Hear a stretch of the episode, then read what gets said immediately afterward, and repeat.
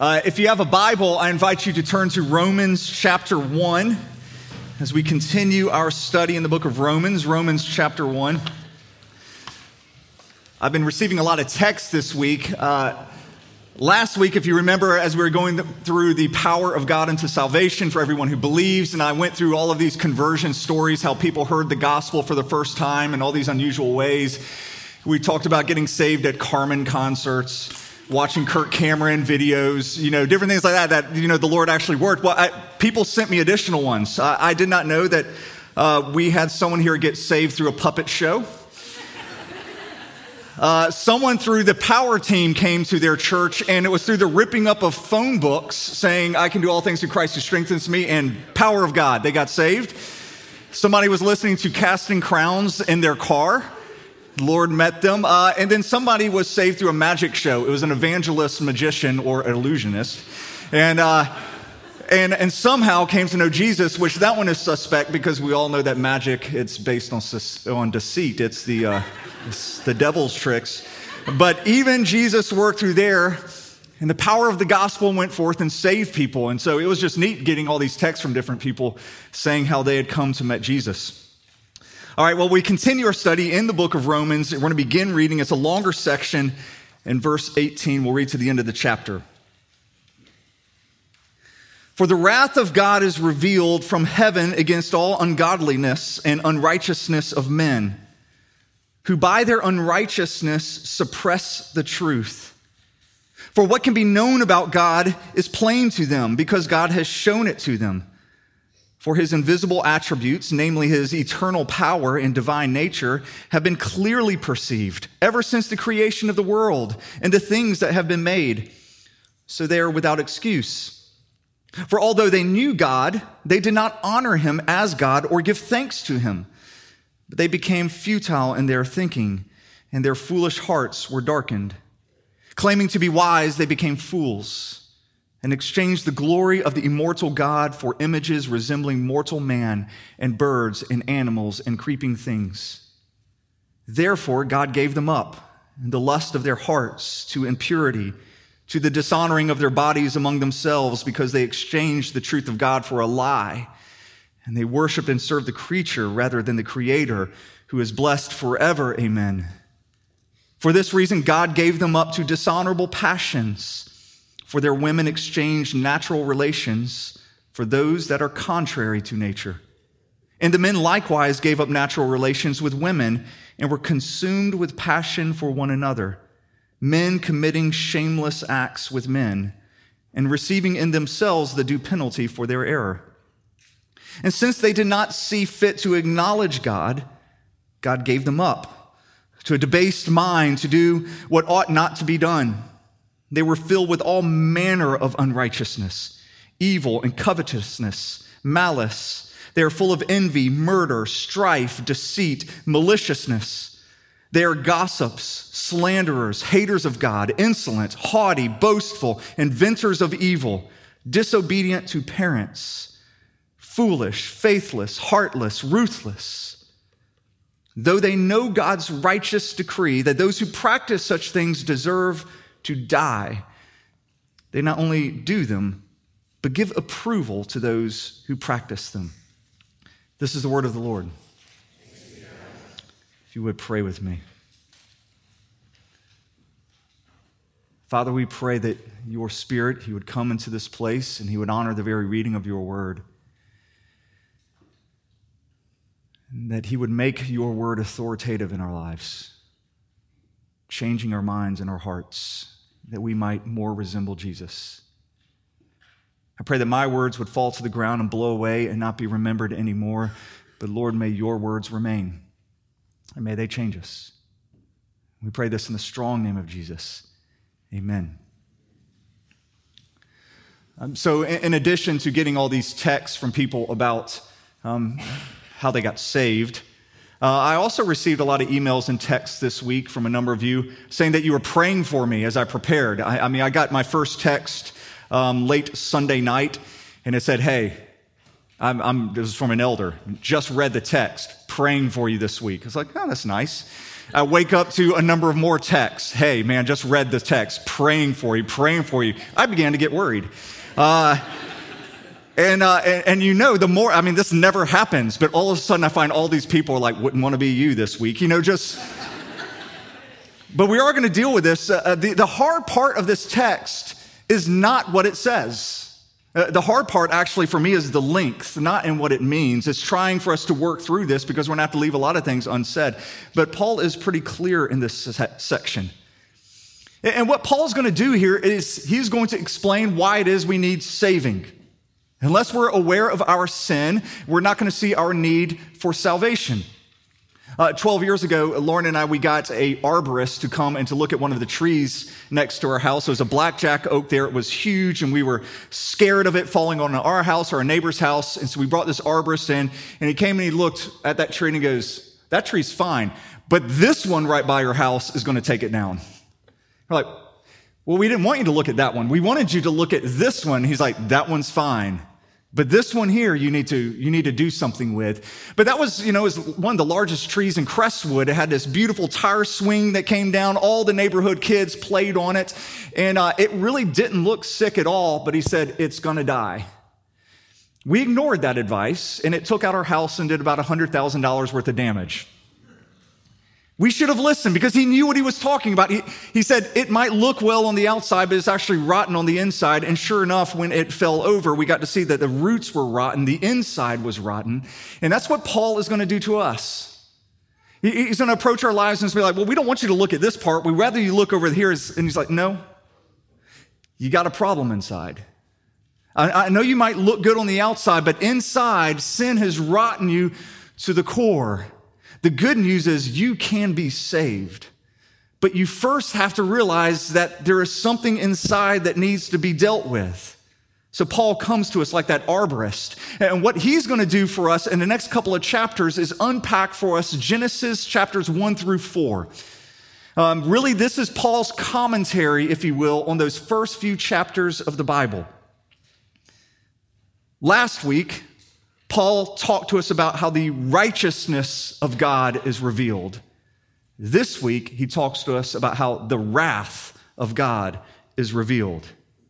God's not just a God of love, he is also a God of wrath. I would argue because he is a God of love, he must also be a God of wrath, for he must hate the things that threaten what he loves. And so wrath does come forth from God. He will judge things.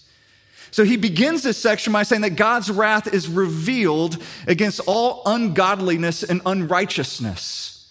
Um, the best way to understand those terms, ungodliness and unrighteousness, is ungodliness describes our vertical relationship. It's the sins we have committed against God. And then we have unrighteousness, and it describes our horizontal relationships. It's the sins we have committed against other people. Basically, Paul is saying we're in violation of the two greatest commandments. We have not loved the Lord God with all of our heart, soul, and strength. And we have also not loved our neighbor as ourselves. We've been ungodly. We have been unrighteous. Therefore, the wrath of God will be revealed against us. And then Paul, like he's going to do for the rest of this letter, he immediately anticipates your objections. A lot of this letter is he anticipates your questions and he answers them. And so here he anticipates this objection. Well, Paul, how can, how can God judge everyone? What about, what about those who didn't know that that was right or wrong? What about those who don't even believe there is a God or have not even heard that there is a God? How could a righteous God judge somebody who's never even heard about him? And I would agree with you that if people had not known about God, if people didn't know about God or did not know what was right or wrong, that God's judgment upon them would be unrighteous. It would be unfair. But Paul is going to go argue that we indeed are without excuse. God's judgment does come on us in a righteous way. We have no excuse. So he argues that everyone, that these people here that he's talking about in Romans 1, he says that they do indeed know the truth, they just suppress it. Now, remember when you were little, and if you had siblings, I had an older brother, older sister, uh, they would come to me to tell me, you know, mom wanted me to do something or dad wanted me to do something. And, and when I was little, sometimes I would put my fingers in, in my ear And I do the, nah, nah, I can't hear you, can't hear you, can't hear you. Any of you ever do that? You know, I can't hear you, can't hear you. Because you thought, if I don't hear it, I'm not responsible. And so I just needed to drown I needed to suppress it. And of course, you know, you did that as a child, but you grow out of that um, until you get a car. And then, you know, when you're driving with a car and you hear that sound, hmm, my car's making a funny sound. And then, you know, if you're married, your spouse is like, why is the car making that clanking sound? And so what you do is you just turn up the radio. I mean, that, that's all you have to do. And if, if, the, if the clanking sound gets louder, will you just keep on turning up the radio? I don't hear anything, honey. Like, it's fine. You suppress the truth. You don't want to acknowledge the truth because if you acknowledge that you hear the sound, you know it's going to cost you.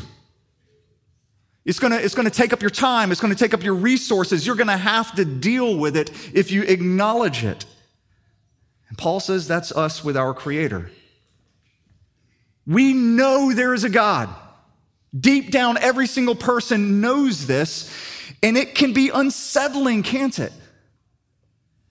Because we know if God exists, then that means He's the center of things and that we are not. If he exists. It means He's our creator. And it means that our entire lives must be lived to Him. He can make any demand of us. In other words, if we acknowledge His existence, it's going to cost us. It's going to cost us something. And the easiest thing for us to do is ignore it and turn up the volume of our culture, and we just keep on driving, drown out His voice. So we know there's a God. Every person does. Now, Paul's going to list some evidences as to why God exists. Uh, his first here in Romans 1 is simply going to be creation itself. Verse 19 For what can be known about God is plain to them, because God has shown it to them. For his invisible attributes, namely his eternal power and his divine nature, have been clearly perceived ever since the creation of the world and the things that have been made so they are without excuse. Paul says, You want to know that there's a God? Just look around. Everything declares that there is a God. Something cannot come from nothing. All this came from somewhere. To deny that takes this, it, it takes an act of suppression. Uh, the more we study his creation, the more we actually come to know about God, the more we learn of his wisdom, the more we learn of his goodness. Uh, about a year and a half ago, when we were going through Genesis, I walked through a lot of these things as we went through Genesis 1. But God has so fine tuned the universe for our existence, it's astonishing. If the Earth's gravity, magnetic field, rotation, crust thickness, oxygen to nitrogen ratio, core temperature, distance from the sun, water vapor, if those things were off by even the slightest of slightest of slightest margins, like gravity being off by one billionth of a gram, we couldn't exist. It takes tremendous faith to actually not believe in a creator. And that's why Paul says it's obvious. To deny God's power and his goodness that's obviously being displayed takes a willful act of suppression. In other words, Paul's saying this it isn't a logical or mental problem that keeps you from believing in God, it's a heart problem. Because the evidence is that obvious. Atheism is primarily a product of the heart, not the mind. Um, I have personally never met an atheist that didn't already want there not to be a God. Because they knew if there was a God, they would have to radically reorient their entire lives. Try, if you're ever talking with somebody who says they don't believe in God, say, well, if I could absolutely prove to you that, let's say, Jesus was Lord, would you right now willfully give your entire, surrender your entire life to them, to Him? And when there's hesitation, you say, well, this sounds like it's more of a heart problem than a mental problem. To acknowledge we have a creator is to acknowledge we are not our own. We're no longer the center of our life. That we don't get to decide what is right or what is wrong. And that's the rub for many of us. we want to be able to decide on our own terms what is right and what is wrong. We don't want there to be a God because we want to be our own God. Uh, that's what happened back in the garden in Genesis with Adam and Eve. They disobeyed God, they wanted to be their own God, and it's been happening ever since. God created Adam and Eve and gave them just one stinking command one. You have the entire world is yours. You can eat of everything, enjoy everything. All I ask is this one tree here, don't eat of its fruit. And Adam and Eve's response was, Well, who says you get to determine what's right or wrong? And they eat of the fruit. They wanted to be their own gods. And when they did this, sin entered into this world, and all of humanity fell with them.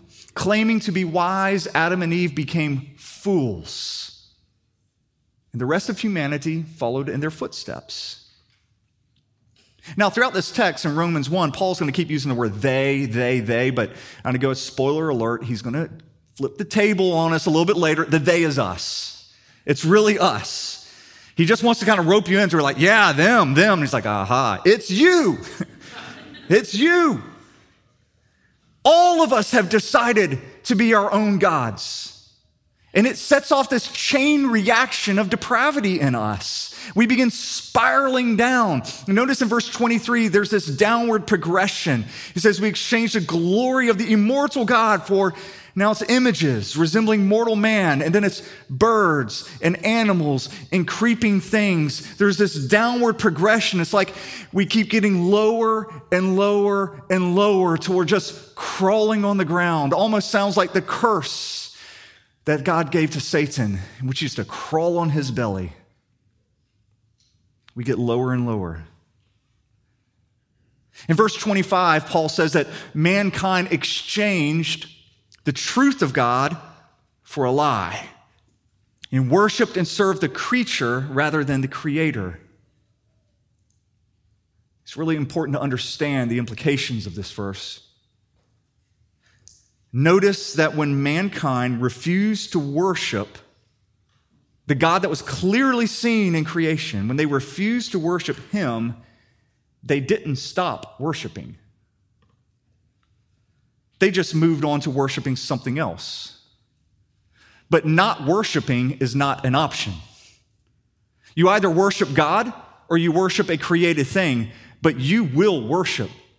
I've heard uh, many people say God created us in order to worship. And I actually disagree with that. He didn't create us in order to worship as if it's an option. God created us worshiping.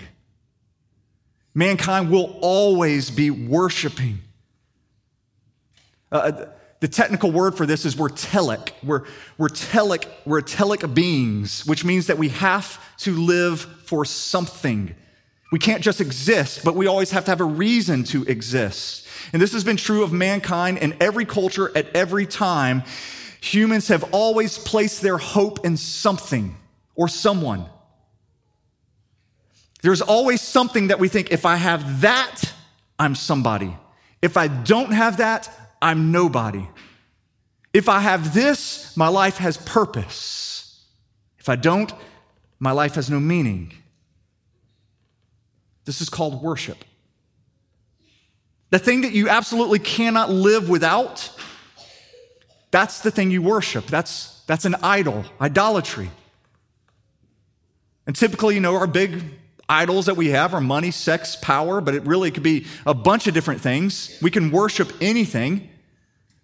Some of us try to, you know, worship whatever romantic relationship we're in. We find our significance in another person. I mean, all you have to do is turn on the radio, and every love song is about how that person saved you, how being with them is like being in heaven, how you found meaning through the, through the relationship with them. Like, those are all qualities we give to God. And now we're ascribing to another person. Perhaps it's us trying to find our significance through having children. Unless I have a child, my life has no purpose. But anything that we think, unless I have this, my life has no meaning, that's idolatry, that's worship. But the idea that you can reject God and then just not worship is not an option. You must put your hope in something. The question is will you worship what is true, or are you going to trade it for a lie? Are you going to worship the Creator, or are you going to worship the creation? And this leads us into this next section. Paul begins to address what exactly does God's wrath look like? What does his judgment look like upon those who have exchanged the truth for a lie? And he says, well, when we refuse to acknowledge God and we want to be our own God, God's judgment is that he gives us what we want.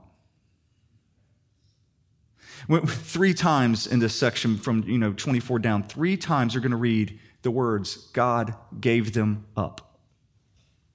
God gave them up. God gave them up. God gave them up. God's judgment is that he hands us over to our desires. When we tell God, hey, I don't want you ruling my life. I don't want you in my life telling me what to do. God's judgment to us is to say, okay, you don't want me in your life? Okay. And God backs away. And that is judgment coming to us. Now, at first, it might feel like, really? I mean, all I have to do is just say, get out of my life and you're gone. That, that's freedom. It's not freedom, it's death. It might at first feel like freedom, but it is death. Getting what your sinful heart wants, following your sinful desires, is slavery, not freedom, and its result is death. Kind of a, a cheesy way of thinking about this, it'd be like if the earth said it was sick of the sun. It's like, you know, why do you have to be the center of everything? why do you have to be the glorious one? Uh, I'd kind of like, you know, my own turn at this. And so could you just leave? And judgment would be if the sun left. If the sun left, the earth would spiral off on its own. It would grow cold. It would disintegrate. It would die. That's us when we say, God, we're sick of you being the center of it all. We'd like to go out on our own. God says, That's what you want? Okay. And he walks away. So, God's judgment for our sin is to allow us to keep sinning. His judgment for our sin is to allow us to keep sinning. God sees that we desire something more than Him, and He says, Why don't you completely give in to that desire? Have at it and see where it takes you. Now, Paul is going to go on to discuss a whole variety of different sins here. But really, every one of the sins that he lists, you need to understand that first and foremost comes from the sin of rejecting God's rulership. You reject God's rule over your life, his authority over your life, and you want self rule. And when you do that, at that point, judgment comes and all sorts of depravity is unleashed. Wanting self rule is, is, is what pops the cork, if you will. It pops the cork, and out of it now all sorts of evil and desires flow forth. And these desires you can no longer control. They begin to control you. That's part of God's judgment. So you're both uh, judged for those sins, and then those sins are also a part of God's judgment. It's both. Now, the first sins that Paul deals with here, they're, they're sexual in nature. In verse 24, we read, Therefore, God gave them up and the lust of their hearts to impurity, to the dishonoring of their bodies among themselves. In other words, God says, You want sex outside of marriage? You can have it. Give in to every lust and see where that takes you. And then the next sin that God uh, talks about is homosexuality. Verse 26. This is the next God giving them up. For this reason, God gave them up to dishonorable passions. For their women exchange natural relations for those that are contrary to nature. And the men likewise gave up natural relations with women and were consumed with passion for one another. Men committing shameless acts with men and receiving in themselves the due penalty for their error. Now, this is actually the longest and the clearest teaching that we have in the New Testament um, against homosexuality.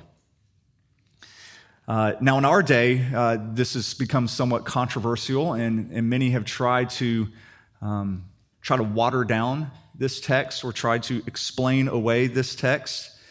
Um, but Paul, Paul is clearly saying that this is a sin. I've heard it tried to be explained. Well, Paul's just addressing a certain type of homosexuality. It's, it's really about those in that relationship, but not in a committed relationship. But there's no indication whatsoever that Paul is talking about that. He clearly states that homosexuality is a sin. To argue otherwise is to suppress the truth. The question is not whether this is a sin, it's why does Paul single this out? Uh, that's, that's the better question in this text. I mean, he's going to go on to list a bunch of other sins, but why does he take time to single this one out? Uh, now, I, th- I think throughout church history, there have been some periods where people have mistakenly thought that he singles this sin out because it's the worst of the sins. And that is not true. It is a sin, but it is not the sin. Not at all. I think Paul brings up sexual sins first. Remember, first he talks about heterosexual sin.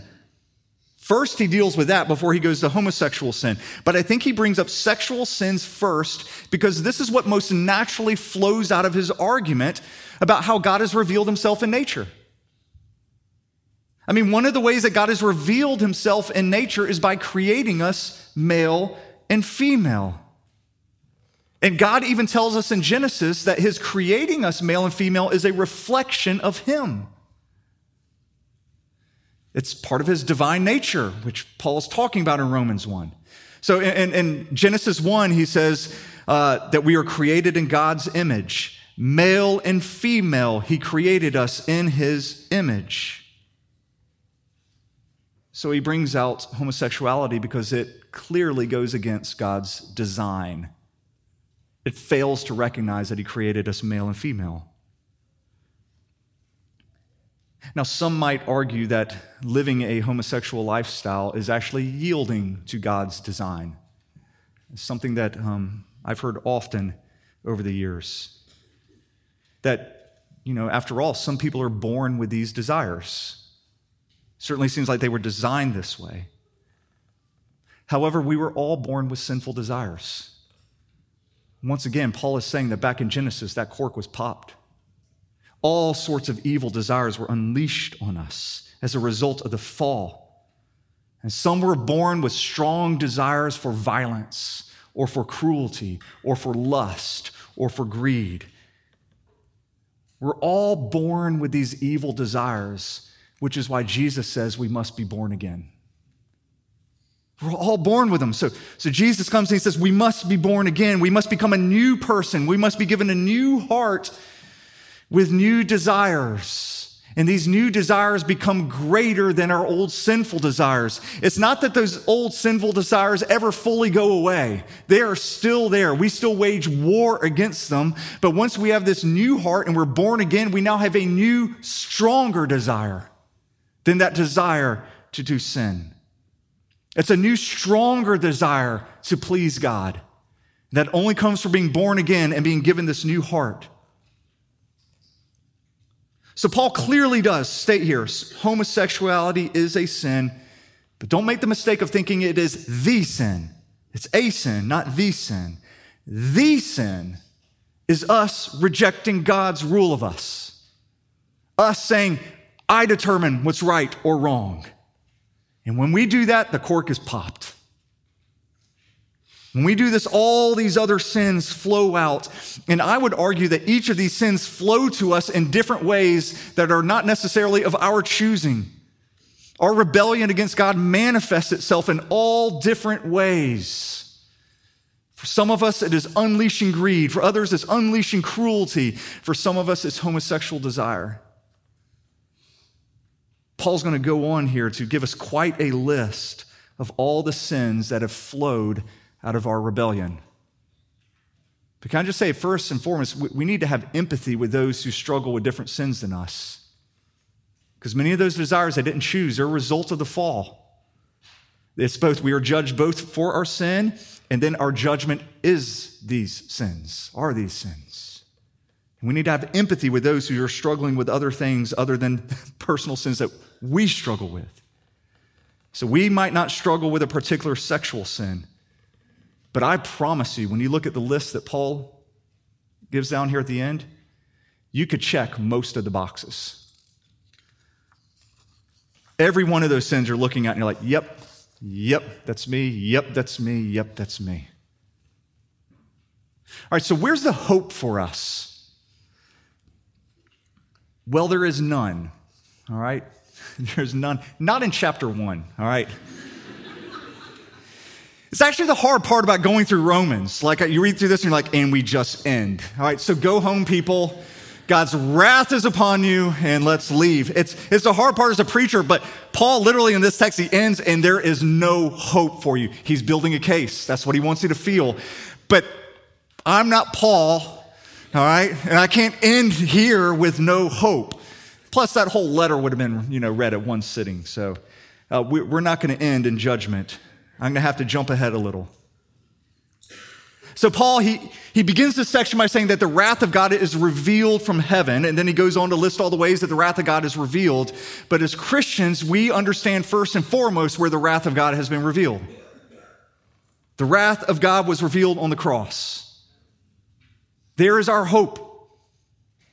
Yes, every one of us fully deserve God's eternal wrath poured on us because we have rejected his rule over our lives. However, God's eternal wrath was not poured on us, it was poured on his son, Jesus. Jesus took all of our sins and then he was judged for them. And in return, he gave us his righteousness. You remember on the cross what Jesus cried out? Cried out part of Psalm 22 My God, my God, why have you forsaken me? Do you hear what he's arguing? It's Romans 1. What he's saying is Romans 1. What is God's judgment being poured out on him? God leaves. God, where are you? God's judgment is like, You don't want me? I leave. But Jesus wanted his Father. But he was taking on our sins. And therefore, God's presence, he no longer feels God's presence. The wrath of God poured on Jesus was that God left Jesus alone. So he's being treated as we deserve. But he's being treated as we deserve so that we might never, ever be left alone.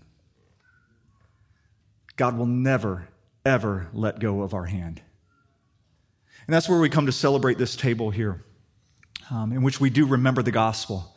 We remember that beautiful exchange we talked about last week in which Jesus gets our unrighteousness and we are clothed with his righteousness. Jesus is forsaken by his Father so that we might never be forsaken. We're declared righteous, and the wrath of God falls on him. Let me pray for us, and then if our servers would come forward. Jesus, I pray that during this time of communion, we would indeed commune with you. Lord, I thank you for this, the people in front of me that I see right here, your body. And Christ, as we take of this bread, we remember that you gave your body to create this body, to create the church. And we are forever grateful. And I pray that in this moment you would be honored in the way that we take this bread and wine and we remember the gospel in which we are saved by. It's in the strong name of Jesus we pray. Amen.